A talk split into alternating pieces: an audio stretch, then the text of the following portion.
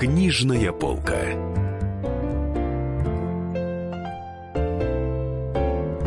Дорогие друзья, здравствуйте. Денис Корсаков, Дарья Завгородня. А в гостях у нас Александр Куланов, историк, автор книги а, про Рихарда Зорги. Не, неудобный Зорги. Зорги неудобный. Неудобный, Точнее, да, вот неудобный. Причем перевернутыми буквами написано на обложке. А еще там написано, он достиг вершин в искусстве шпионажа, потому что многое делал не так, как велели. Денис, ну вот. давай солируй, братец, потому что это маль... тема для мальчиков, в принципе, разведчики Ой, Рихард Рихардович с вами бы не согласился. А почему? Ну, потому что он, а, любил не только свою работу, э, б, он любил еще и женщин. А сколько у него было женщин всего вам э, удалось? По счастью, такой статистики не велось. Э, японская полиция вроде бы зафиксировала контакты за 8 лет его работы в этой стране, или, как говорили в нашем разведтупре, на островах э, с 35 дамами. В общем, это на самом деле не важно. Важно то, что человек был разносторонний и умел радоваться жизни. Да, ну 35 японок... А, а почему вы решили, что японок? А, слушайте, да, наверное, наверное не только же японок. В Японии-то мы к этой трогательной теме еще вернемся. Давайте начнем с того, что сегодня о Рихарде Зорге большинство людей знает только то, что он, э, во-первых, шпион, знаменитый советский шпион. Да он все время передавал какие-то сведения, которым не верили. Да, во-вторых, что он якобы предсказал, э, находясь в Японии, э, начало э, Великой Отечественной войны буквально там чуть ли не с точностью до минуты, 22 июня, ровно в 4 часа, и предсказывал, и предсказывал, и предсказывал. И, тем не менее, Сталин ему категорически не верил, не верил и не верил. И в результате как бы вся его работа, она э, пошла на смарку, но тем не менее после смерти его признали гением. Вот это вот то, что знает простой обыватель о Рихарде Зорге. А, но давайте ответим на вопрос все-таки. Действительно, Рихард Зорге, находясь в Японии, он э, как-то предсказывал начало Великой Отечественной войны? Э, Зорге был не только разведчиком. Зорге был э, очень хорошим японоведом, экономистом специалистом по сельскому хозяйству, вообще говоря. Э, он был замечательным журналистом, и Зорги был весьма увлеченным, глубоко понимающим э, свое дело э, ученым-геополитиком. Если же попытаться конкретно ответить на ваш конкретный вопрос, действительно ли он сообщил дату, то ответ может быть весьма прост и короток. Нет, не сообщал. И, в общем, это известно довольно давно. И для меня большим откровением является то, что кто-то еще верит э, в то, что сообщал. Уж сколько раз твердили миру, что нет, этого не было. Да и появляются буквальные цитаты, и выходят книжки, где вот радиограммы, зорги там шлет. Э, вот в апреле он шлет, вот в мае он шлет, вот уже он накануне. Слал, слал, и в апреле слал 18 э, апреля, и в мае, 30 мая одна из э, самых известных его шифровок была отправлена, и сразу же, в отличие от многих других шифровок, была раскодирована и передана руководству, в которой он говорил о том, что война начнется. Война, во-первых, обязательно начнется, потому что и на эту тему были серьезные сомнения. И, во-вторых, она начнется во второй половине июня. И это вот максимально точные сроки, которые э, Зорге мог сообщить из Токио. Никаких других данных он сообщить не мог. Хотя бы по той простой причине, что ни один человек в Токио, ни один, ни в германском посольстве, ни в японском правительстве этой даты просто не знал. И я вам могу сказать, что даже в дневниках э, генералов э, Кейтеля, там нет записи о конкретном дне начала наступления. Гитлер определил его в, э, в самый последний момент. До того времени дата определялась весьма расплывчато. После окончания весеннего сева, который же должен был закончиться как раз вот где-то к середине июня. То, что речь идет о весеннем севе, Зорги тоже знал. И, и этот э, факт косвенную такую вот э, составляющую своих соображений в сообщениях в Москву он указывал. Но ничего подробнее быть просто не могло. И еще говорят, что Сталин не верил категорически Зорге, он начал его считать предателем. Сталин был настолько ослеплен э, своим величием и культом, что он посылал Зорге чуть ли не матерные какие-то резолюции синим карандашом чертил на его радиограммах. Вот. И он был уверен, что вот он договорился с Гитлером, И все. И, и Гитлер ему ничего не сделает. А все, кто считает иначе, все предатели. Ну, надо вот это вот утверждение, сразу могу сказать, не соответствующее истине, э, разделить на три части. Да, Сталин был ослеплен собственным культом, и да, он действительно верил в договор с Гитлером.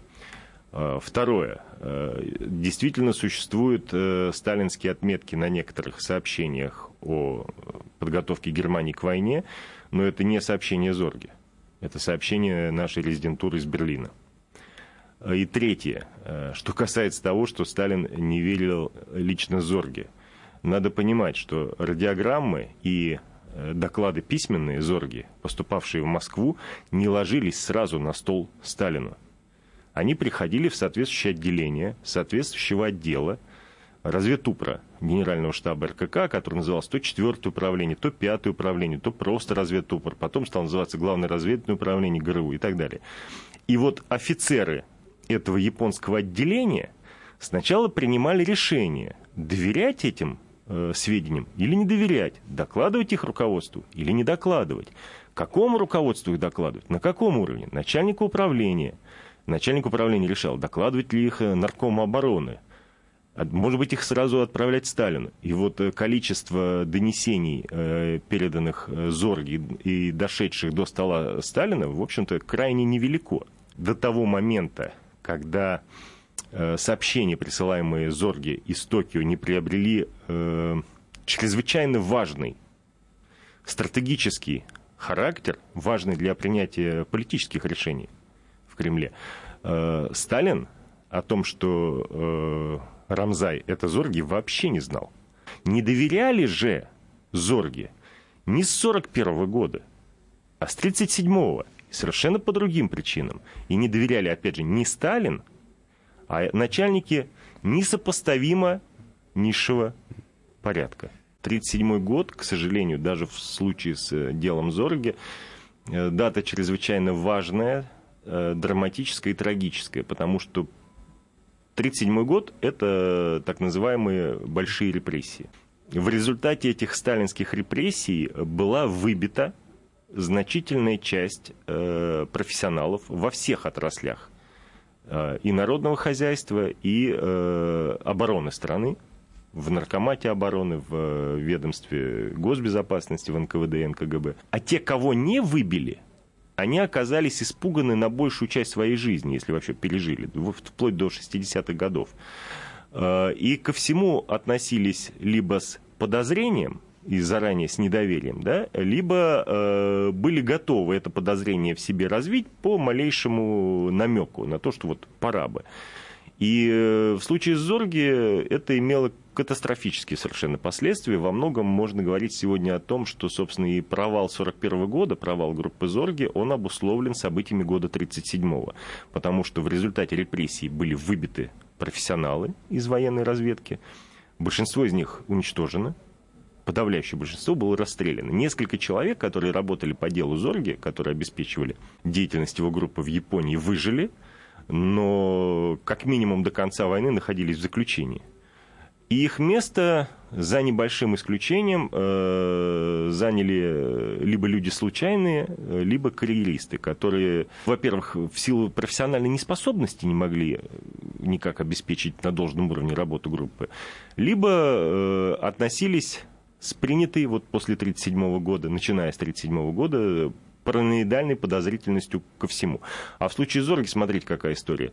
Э, во-первых, он иностранец да, он... Э, Немец. Ну да, несмотря на то, что он э, на самом-то деле был полукровкой, все равно он считался немцем, да, априори подозрительный. В те годы можно было быть расстрелянным просто потому, что ты ехал в одном вагоне с иностранцем, да, а тут он вообще иностранец. Причем иностранец, очень недолго живший в нашей стране, там, в детстве до трех лет.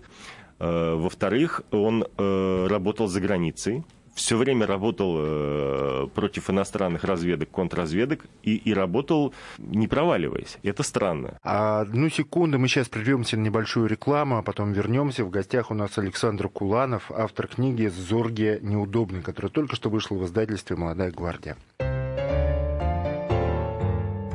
Книжная полка. Здравствуйте, я Татьяна Навка, олимпийская чемпионка по фигурному катанию. Слушайте радио «Комсомольская правда».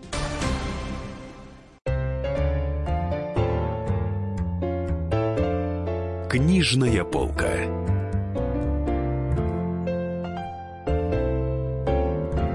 Дорогие друзья, Денис Корсаков, Дарья Завгородняя. Сегодня в студии мы разговариваем про Рихарда Зорге.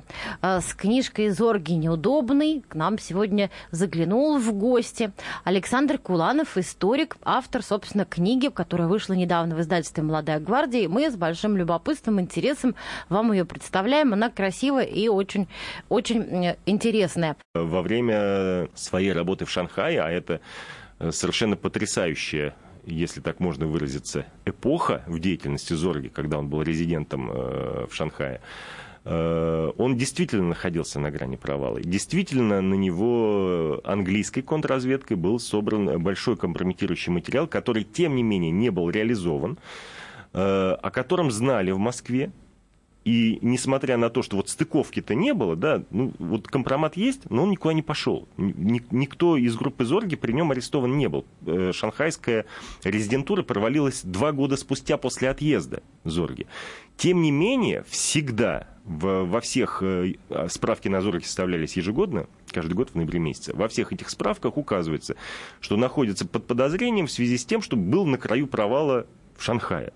Раз и не провалился. И не провалился. Значит, наверняка работает на английскую разведку, на немецкую разведку, еще и на японскую разведку. Плюс ко всему. В определенный момент, э, когда еще не расстрелянному профессиональному, профессиональному руководству разведтупра стало известно, на какой уровень э, получения информации Зорги выходит в германском посольстве в Токио, ему было дано совершенно официальное разрешение поставлять часть собираемой им в Токио информации, э, имеющей э, конфиденциальный характер, для германской разведки.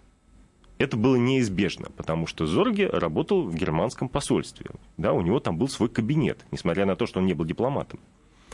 Он работал постоянно с э, немецким разведчиком профессиональным, сначала подполковником, потом полковником, ставшим генерал-майором-послом Ойгеном Оттом, и для того, чтобы от делился с ним всей информацией, Зорге приходилось э, много рассказывать о Японии самому Отту.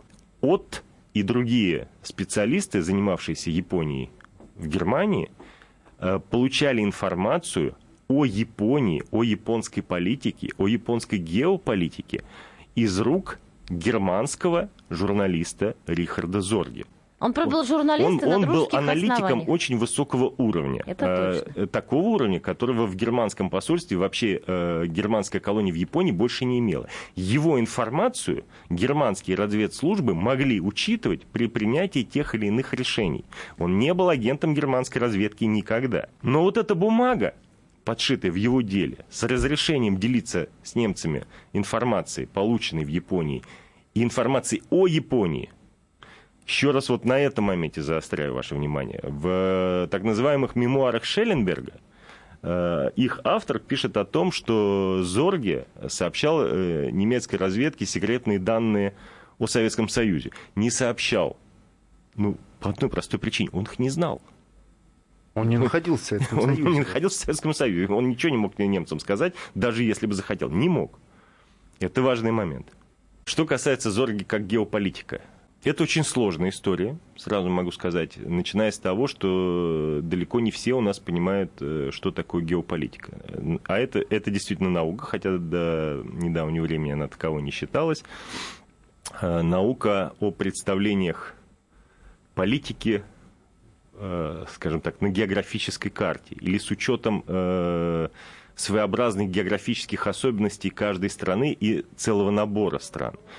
И расцвет германской геополитики относится как раз к началу XX века, ко временам Зорге, а одним из ее отцов, или, наверное, просто отцом германской геополитики, э, считается профессор Карл Хаусхофер, человек, любимым учеником которого был э, господин Гесс, второе лицо в нацистской партии, идеолог партии до мая 41 года, до его знаменитого перелета в Англию.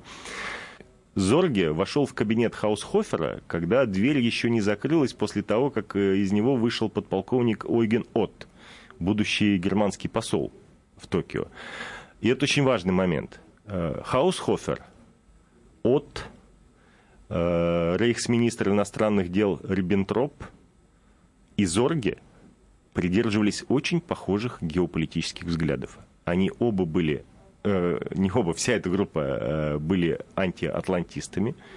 Они были сторонники укрепления отношений Германии с э, Советским Союзом и Японией. Каждый из них в своих целях, э, в целях страны, которую он представлял, Азорги представлял Советский Союз, вот эти вот э, мировоззрения пытался воплотить в жизнь. Собственно говоря, мы узнали о Зорге в значительной степени. Мы, я имею в виду не Советский Союз, а вообще весь мир – после того, как э, американская разведка, э, войдя в Токио, начала специальное расследование против него. И суть этого расследования сводилась к установлению истинной роли Зорги в провоцировании войны Японии против Америки.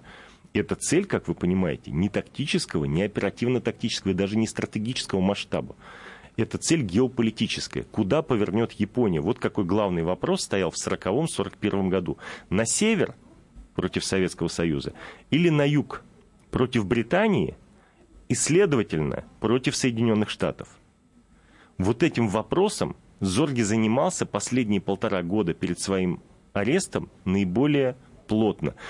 Несмотря на то, что он получил, э, ну не то чтобы формальный запрет, но рекомендацию не заниматься этими делами из Москвы, он этот запрет проигнорировал, и продолжал заниматься тем, что имеющимся в его распоряжении силами, а это влияние, его личное влияние на германского посла Отто, а через него на Риббентропа, рейхсминистра иностранных дел, на специального посланника Гитлера в Токио Штимера и влияние главного члена группы Зорге Отзаки на премьер-министра Коноэ, с их помощью Зорге пытался повернуть войну. Понимаете? То есть сделать так, чтобы Япония напала... Ну, не на Советский говоря, Союз, а на, а на, на, на, на Британию говоря. и Соединенные Штаты. И это, конечно, задача не разведчика. Это, в общем, ни в одном разведцентре э, оценить масштабы такого агента, ну, наверное, не в состоянии. И в Москве не оценили. Москва не разрешила, но и не запретила, правда. Написала, что это, если не ошибаюсь, Э, не является его задачей. Что-то Занимайтесь вот своим делом. Занимайтесь своим делом, да. Идите, Шура, в бухгалтерию. А, нет, его послали на авиационный завод в Нагое, и там есть в одном из документов даже замечательный такой оборот. Приказываем вам э, сообщить площадь авиационного завода, установленную личным обмером. То есть предполагалось, видимо, что он приедет в Нагою и рулеткой будет измерять э, площадь корпусов, где собираются самолеты. А, он же занимался совершенно другим. Его помощник и друг Отзаки Хуцуми, в прошлом талантливый э, японский журналист, специалист по Китаю, стал одним из э, членов такого мозгового треста правительства э, премьер-министра принца Коноэ. И время от времени там раз в неделю по средам они собирались на завтраки, э, во время встреч с премьер-министром редких, э, во время частых встреч с главой его канцелярии и заместителем главы канцелярии, вот Заки пытался ненавязчиво донести до них мысль о том, что война на севере против Советского Союза бесперспективна. Она не принесет ничего, кроме дополнительных расходов людских материальных ресурсов, а, а вот какие-то дивиденды, которые можно с этого получить, ну, весьма прозрачно, учитывая, что э, до сих пор не удается справиться с Китаем. Да? Ведь э, Япония очень сильно завязла в Китае. Другое дело война на юге где есть цветные металлы, где есть каучук, где можно дать э, по носу Великобритании, чей флот завязан в борьбе с флотом немецким в Европе. Э, и где можно, в общем, э, если попытаться решить задачи в короткий срок, поставить на место и Соединенные Штаты, которые слишком уже взорвались и пытаются стать вот э, владычицей, если не всех морей, то Тихого океана уж точно. Япония должна показать, что своими силами способна контролировать эту зону мира. Зорги, в свою очередь, в общении с Оттом, который, в общем-то, был его единомышленником, и единомышленником которого выступал и Риббентроп, и Хаусхофер, плавно подводил э, того к мысли о том, что включение Британии в войну э, на Тихом океане, то есть против Японии, позволит Германии освободить часть своего флота да, для того, чтобы решить главный, главную задачу фюрера – победу над Англией. Ведь э, даже война против России была с точки зрения, скажем так, стратегических воззрений Гитлера второстепенной. Главная задача – победить Англию. А Англию нельзя победить, пока не сокрушен ее флот. Если японцам удается отвлечь часть английского флота на действия в Тихом океане – англичанам гордым ничего другого не остается, как э, сдаться немцам. Как сдаться немцам. Друзья, мы должны себе. прерваться да, на несколько минут рекламы, а потом мы вернемся и продолжим разговор о великом разведчике Рихарде Зорге. Книжная полка. Всем привет! Я Хиловиса из группы «Мельница». Слушайте радио «Комсомольская правда».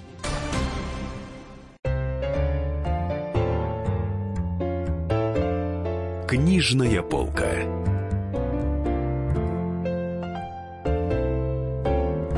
Дорогие друзья, книжная полка Денис Корсаков, Дарья Завгородня, а в гостях у нас Александр Куланов, автор книги «Неудобный Зорги», вернее, «Зорги неудобный», про, соответственно, Рихарда Рихардовича Зорги, знаменитого разведчика, самого, наверное, знаменитого среди всех. Среди всех советских разведчиков, наверное, да.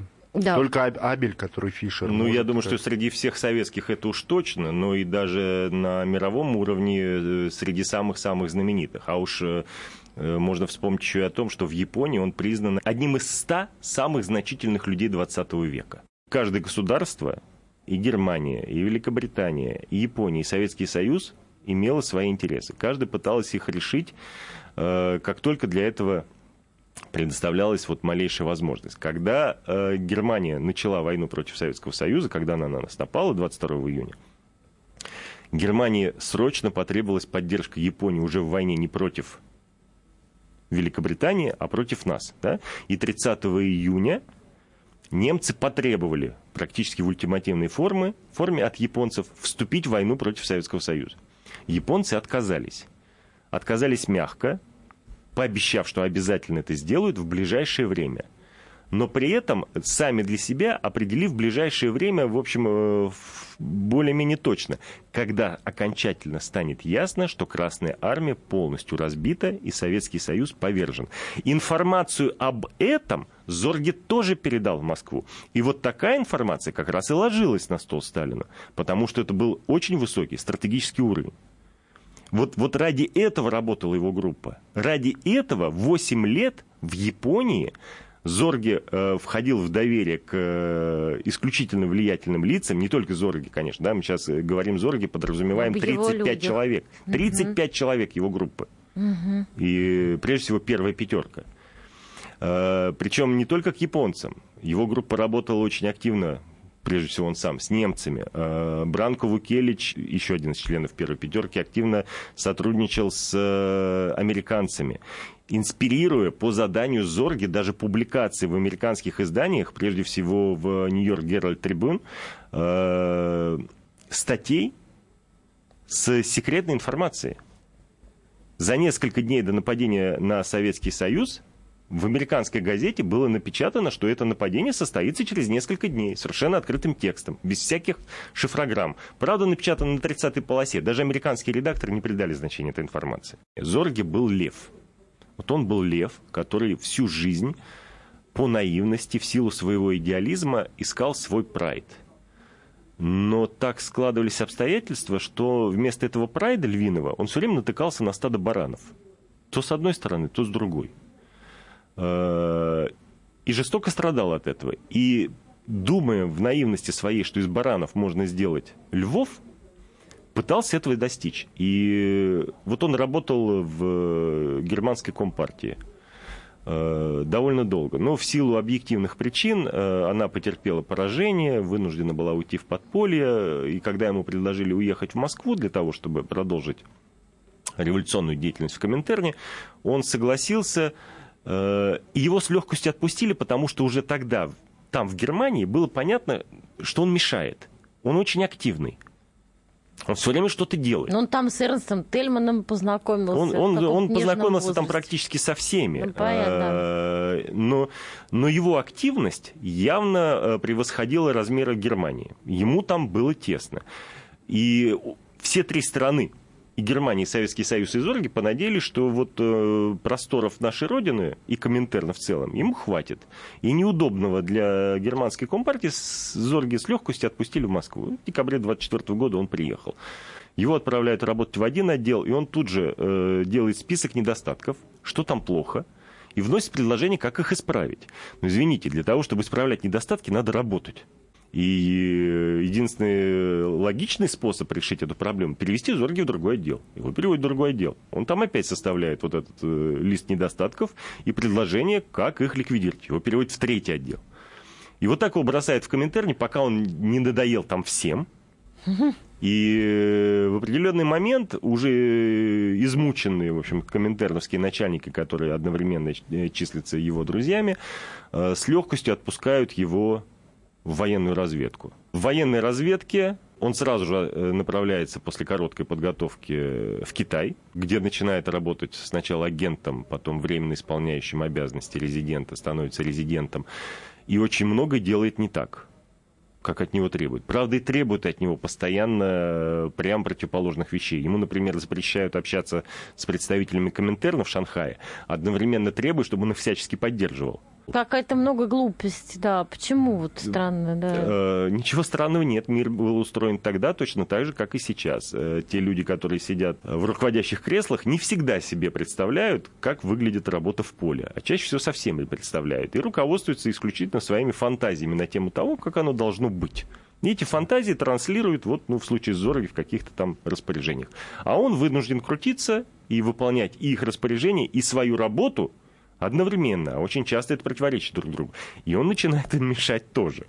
Но, по счастью, шанхайская командировка закончилась благополучно. После этого его отправляют в Японию, где постоянно он опять начинает раздражать своих э, руководителей. Он был ужасно неудобен. Он, э, он сильно напоминал чемодан без ручки. Очень хотелось его бросить. Но дело в том, что кроме него, кроме группы Рамзая, в Японии никто секретную информацию для Советского Союза добывать больше не мог. Больше того, опубликованные документы, уже опубликованы, они не секретны. Да, они э, содержатся вот в замечательном трехтомнике э, нашего современного зарговеда э, Михаила Алексеева э, о том, что наша легальная резидентура, то есть военный аташат в Токио, э, занимался очковтирательством направляя в Москву сведения о том, какие резидентуры легальные развернуты в каких японских городах. На деле они не существовали. И в Москве это тоже знали, принимая вот эти липовые отчеты. Понимали, что на самом деле происходит. И несмотря на то, что Зорге очень хотелось убрать, уничтожить, расстрелять, в конце концов, как шпиона и двурушника, в чем были в Москве уверены с 1937 года, сделать этого было никак невозможно – потому что кроме него информацию о том, что происходит в Японии, не поставлял никто. Мы ничего еще не сказали о личной жизни Зорги. Да, Он был 35 женат. Вот женщин я вам- освоил, освоил Зорги в Японии за 8 лет, сообщил нам Александр Евгеньевич. Образ э, Зорги, на самом деле, он, э, ну, в частности, американцы рисуют его как такого русского Джеймса Бонда, который гоняет на мотоцикле, много пьет, э, соблазняет Ну, вообще женщин. у него лицо такое несвежее, В Японии я тебе скажу. У него было 35 э, подруг, как подсчитано было теми же американцами. Вот, а при этом у него было э, две, как мне казалось, жены, а вы говорите три жены. Или одна, или не одной. Тут Или как считать. одна. А пускай Александр Евгеньевич Да, нам вот, да, расскажет. расскажите. Э, Ну, что касается несвежего лица. э, Видите ли, в чем дело? Он 8 лет работал без отпуска. 8 лет в Японии без отпуска, тут э, даже у робота не свежее лицо станет. Ужас, да. Э, Страна, в общем, не, с не самым приятным климатом для европейца, и Зорги от него жестоко страдал. А что с ним такое было? Э, Дело в том, что в Токио летом очень жарко. Жарко и влажно. Это фактически тропики. Два-три летних месяца, ну, с середины июня до середины сентября примерно, Это 40-градусная жара со стопроцентной влажностью. Э, В стране, в которой в то время не было кондиционеров. Это тяжело для европейского человека, он все-таки был немец. Русский немец, немецкий русский, там как угодно. Э, Это просто тяжело. Плюс ко всему, э, понимаете, он не чиновник, у него не было нормированного рабочего дня. В с- 40-41 годах Зорги передавал огромные массивы группы текста почти ежедневно. На шифровку каждого такого массива уходило по 4-5 часов. Это, к допол- это дополнительно к его официальной работе в качестве журналиста. Понимаете, дополнительно. Слушайте, а когда же он Передача- свою, свой виски-то пил? Отличный вопрос. Я рад, что мы к нему подошли. Вот пусть каждый, кто считает Зорги бабником и алкоголиком, задаст себе этот вопрос. А когда? Э, Макс Клаузен, его основной радист, вспоминал, что передача иногда из его дома шла по несколько часов, причем э, жара стояла страшная, надо было наглухо опустить ставни, закрыть, чтобы не было видно даже лучика света снаружи, дом должен был казаться э, пустым, Э, невыносимая духота, Зорги раздевался догола, да, и при этом еще облепляли комары. Вот будет свежее лицо после такой работы из года в год, из месяца в месяц, изо дня в день? Извините, если человек в таких условиях еще и не пьет, ну, это, видимо, инопланетянин. Ну да, нужен Э, какой-то стимулятор и способ расслабиться. Как, как, как-то надо расслабляться. Зорги э, ведь э, постоянно просился в отпуск, да, но не было возможности его отпустить из Японии, опять же, почему? А не на кого заменить. Даже на короткое, на короткое время. И потом э, разведка, нелегальная разведка, это ведь необычное министерство какое-то. Вот один чиновник ушел, другой на его место пришел. Надо подготовить замену, надо сделать так, чтобы эти люди сменили друг друга незаметно для всех. Да, а потом точно так же опять поменялись незаметно. Так не бывает. За 8 лет в Москве так и не придумали, как это сделать. Что касается мотоцикла, например, он действительно любил погонять. Э, Не надо забывать, что Зорги был ветераном Первой мировой войны, и не просто ветераном, а инвалидом. У него нога одна короче была. У него было три тяжелых ранения, э, в том числе э, раздроблена была кость бедра, и одна нога действительно была короче другой, и ему тяжело было ходить на дальние расстояния, а автомобиль в те времена на узких улицах Токио не самый удобный транспорт. Мотоцикл идеален. Плюс ко всему, если мы нанесем на карту Токио точки, которые в течение дня одного посещал Зорге, окажется, что, в общем-то, они недалеко друг от друга, но пешком далеко. На автомобиле, опять же, не очень удобно. Мотоцикл идеально. Он утомлял даже японцев, следившим за ним. Есть э, замечательное свидетельство о том, что они время от времени, а в Японии в те времена, э, полицейский контроль был постоянным и плотным. То есть за ним человек шел или ехал все время. Уставал так, что как только Зорги вот где-то останавливался, человек этот шел тоже куда-то отдохнуть. Потому что, ну, замотал. А за 8 лет, представляете, как замотал? Да, конечно. От про женщин-то расскажите. Э, Надо понимать, что Ика Рихардович, Ика это его имя, которым он сам пользовался, и, собственно, в анкете э, разведного управления он записан как Ика Рихардович Зонтер. Он был германским коммунистом 20-х годов, то есть по географии и по времени он точно совпал с э, первой сексуальной революцией в Европе. Да.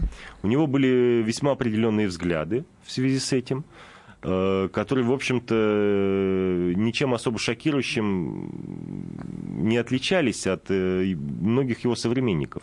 Так а в Германии-то что творилось? Там они какие-то групповухи устраивали, там такая богема была раскрепощенная. Э. С ума сойти.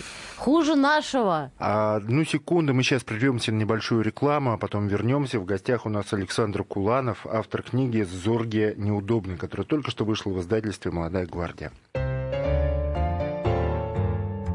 Книжная полка. Я Светлана Хоркина, двукратная олимпийская чемпионка по спортивной гимнастике. Друзья, слушайте радио «Комсомольская правда».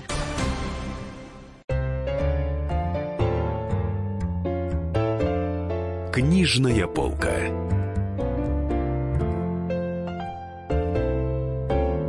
Друзья, это «Книжная полка», Денис Корсков, Дарья Завгородняя. В гостях у нас Александр Куланов, писатель-историк, автор книги «Зорге неудобный», которая только что вышла в издательстве «Молодая гвардия».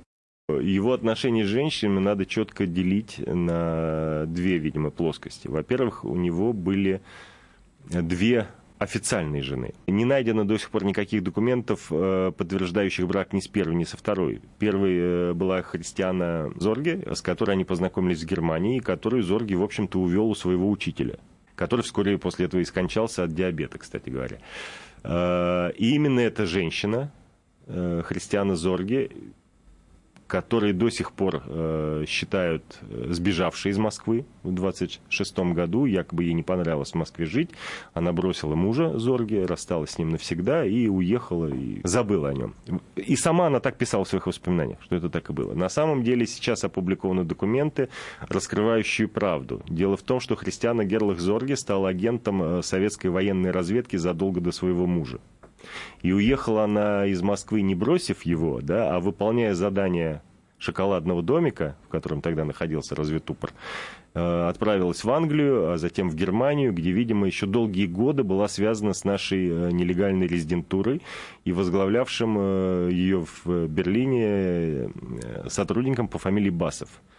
И Зорге, навещав, навещавший свою жену в Берлине, Ею и был познакомлен с Басовым. Басов написал документ в Москву с просьбой дать разрешение на вербовку Зорги, и такое разрешение получил. Вторая жена Екатерина Максимова, э, персонаж исключительно загадочный. Зорги первое время ее боялся, считая агентом НКВД, вернее, ОГПУ. Еще вот как время. начинается настоящая любовь. Но со временем они действительно полюбили друг друга, вне зависимости от того, была она агентом НКВД ОГПУ или не было. Они действительно полюбили друг друга, и она даже э, должна была родить от него ребенка, но, к сожалению, э, этого не произошло. Э, у них не был зарегистрирован брак. Зорги считал ее своей женой. Его жалование э, содержание как агента. Он никогда не состоял, кстати говоря, в штате разведупра, никогда не был сотрудником военной разведки, он всегда был только агентом. Э, тем не менее, как агент он жалование определенное получал, и оно зачислялось ей на аттестат, и она на эти деньги существовала вплоть до своего ареста и даже позже. Э, и он постоянно присылал ей подарки из Японии или других стран, в которых бывал. Причем, э, что удивительно, до сих пор неизвестны каналы получения этих подарков. Но даже для самого разведтупра было загадкой, как Зорги передает своей жене в Москву какие-то подарки. Они не знали. Это, скажем так, пласт официальных жен. Э, у него действительно было очень много подруг. В Японии, прежде всего, это даже не японки, а иностранки, члены иностранной колонии. И, конечно, главное, немки. Э, удивительная история, когда он приехал э, в Токио и познакомился с военным аташе, тем самым подполковником Ойгеном Оттом, который перед ним зашел в кабинет Хаусхофера и перед ним вышел из него. Э, и с удивлением узнал в его жене Хельме э, свою прежнюю подругу по коммунистическим неделям в Германии. Э, отношения у них снова возобновились в Токио. Посол об этом знал, но относился, насколько это было возможно, спокойно. Во всяком случае, внешне никак не показывал. И Зорги был его настоящим, и как посол думал, искренним другом. Арест советского разведчика, и то, что он вообще оказался советским разведчиком, для Отто был И помогал еще с женой жить, как настоящий друг. Ну, я бы не стал пользоваться здесь такой терминологией, но отношения были не самые простые. И здесь еще раз надо иметь в виду, что это, это были другие годы, это была другая эпоха, другие взгляды были на отношения вообще между мужчинами и женщинами. И третья женщина, о которой я хотел бы упомянуть, это была как раз японка, Ее звали Ханако. Это, кстати, самая пронзительная история, извините, что я... Да, да, это действительно самая пронзительная история, я полностью с вами согласен. Это девушка, которая работала хостес э, в японском, в германском ресторане в Токио, назывался Рейнгольд. Э, хостес это в Японии, точнее, хостес это девушки, которые скрашивают времяпрепровождение мужчин в ресторанах э, все время с ними разговариваю, подливая алкоголь. Никаких других э, функций они не выполняют, подчеркиваю это. Да? И Ханако познакомилась с Зорги именно таким образом. Э, хозяин ресторана э, Хельмут Кеттель попросил ее подсесть за столик к иностранцу, который в тот день отмечал свое сорокалетие, но при этом отмечал совершенно один. У него не было друзей. Так они познакомились и провели вместе шесть лет. Э, время от времени они расставались, у него были другие подруги, но Ханако все, все время была рядом, она всегда э, была готова ему помочь. И вряд ли Зорги ее любил, но она его любила точно. Когда в 1945 году американцы начали расследование этого дела, когда советская разведка эвакуировала в том же 1945 году из э, Японии уцелевших членов группы Зорги, прежде всего Макса и Анна Клаузен, им самим, как человеком, в общем, никто не интересовался. И напомню, что в нашей стране им никто не заинтересовался вплоть до 1964 года. И только одна маленькая японская девушка, Ханако Исии, все время о нем помнила. И когда в 1945 году она узнала, что годом раньше в тюрьме Сугамо были казнены два человека за шпионаж, один из них был японец, Отзаки Хоцуми, о котором мы упоминали, а вторым ее возлюбленный Ика – она приложила все усилия, потратила несколько лет на то, чтобы добиться права перезахоронить его останки. Что это значит? Во-первых, их надо было найти. Зорги был похоронен в могиле для неопознанных трупов на одном из центральных токийских кладбищ. И она прочла в газете, по-моему, об этом. Э, да, да она, она прочла в газете вообще о деле Зорги, о том, что вот он был повешен. Э, начала искать. Э, вы представляете, вот э, в 45-46 году, да, когда ну, вот все живы, кто еще воевали с этими людьми, да, японцы, ходить в японскую тюрьму и просить, чтобы ей разрешили найти труп иностранного шпиона. Какую надо иметь силы воли, да, и как надо любить этого человека. Она написала замечательную совершенно книгу, называется, ну вот если так перекладывать на русский язык, «Зорги как человек». Э, и, собственно говоря, на гонорар от этой книги она потом купила место на кладбище, кремировала его тело и установила... Сначала она памятник. лично, она нашла все-таки его могилу. Она, она нашла могилу. Она лично вот просто перебирала она, она участвовала в этом в процессе, да, она перебирала его кости, она узнала его костюм, э, ремень, который она когда-то ему подарила. Хотела сохранить э, себе истлевшие ботинки, но могильщики ей отсоветовали. Потом она писала, что я взяла в руки его череп, в котором Э, когда-то было так много ума и прижала к себе так, как прижимала когда-то его голову, когда ему было очень тяжело. В самый, в самый тяжелый день в жизни Зорги, это, возможно, 22 июня 41 года, и вечер 22 июня он провел как раз с Ханако, когда ему было очень плохо, и он плакал. А спустя пять лет плакала она на кладбище Зосигая, взяв в руки его череп. Я очень надеюсь, что э, эта книга будет переведена. Ее стоит прочитать каждому. Да, это интересно. Да. А Зорги вообще он легко учил языки, потому что, ну, смотрите, он, э, говорят он по-русски, говорил не очень хорошо. А потом поехал в Китай, там надо было так или иначе знать китайский, а потом, в конце концов, он был уже в Японии. И... Ну, у него был стандартный, в общем-то, набор для такого космополитичного иностранца. Э, родным языком для него все-таки был немецкий. В семье говорили по-немецки. Э, русский он что-то помнил с детства, видимо, мама что-то там говорила. И когда он приехал э, в Советский Союз в 24 году, он в анкетах писал, что русский язык знает. Но, судя по всему, знал плохо, потому что тут же нанял учительницу. Говорить он, видимо, говорил, но по-русски не писал. Э, и трогательный момент, значит, Катя Максимова, уже вот русская жена, она ему писала письма по-французски. Он ей писал по-английски или по-немецки, и, которых она не знала. И курьер, доставлявший эти письма ей домой, э, переводил.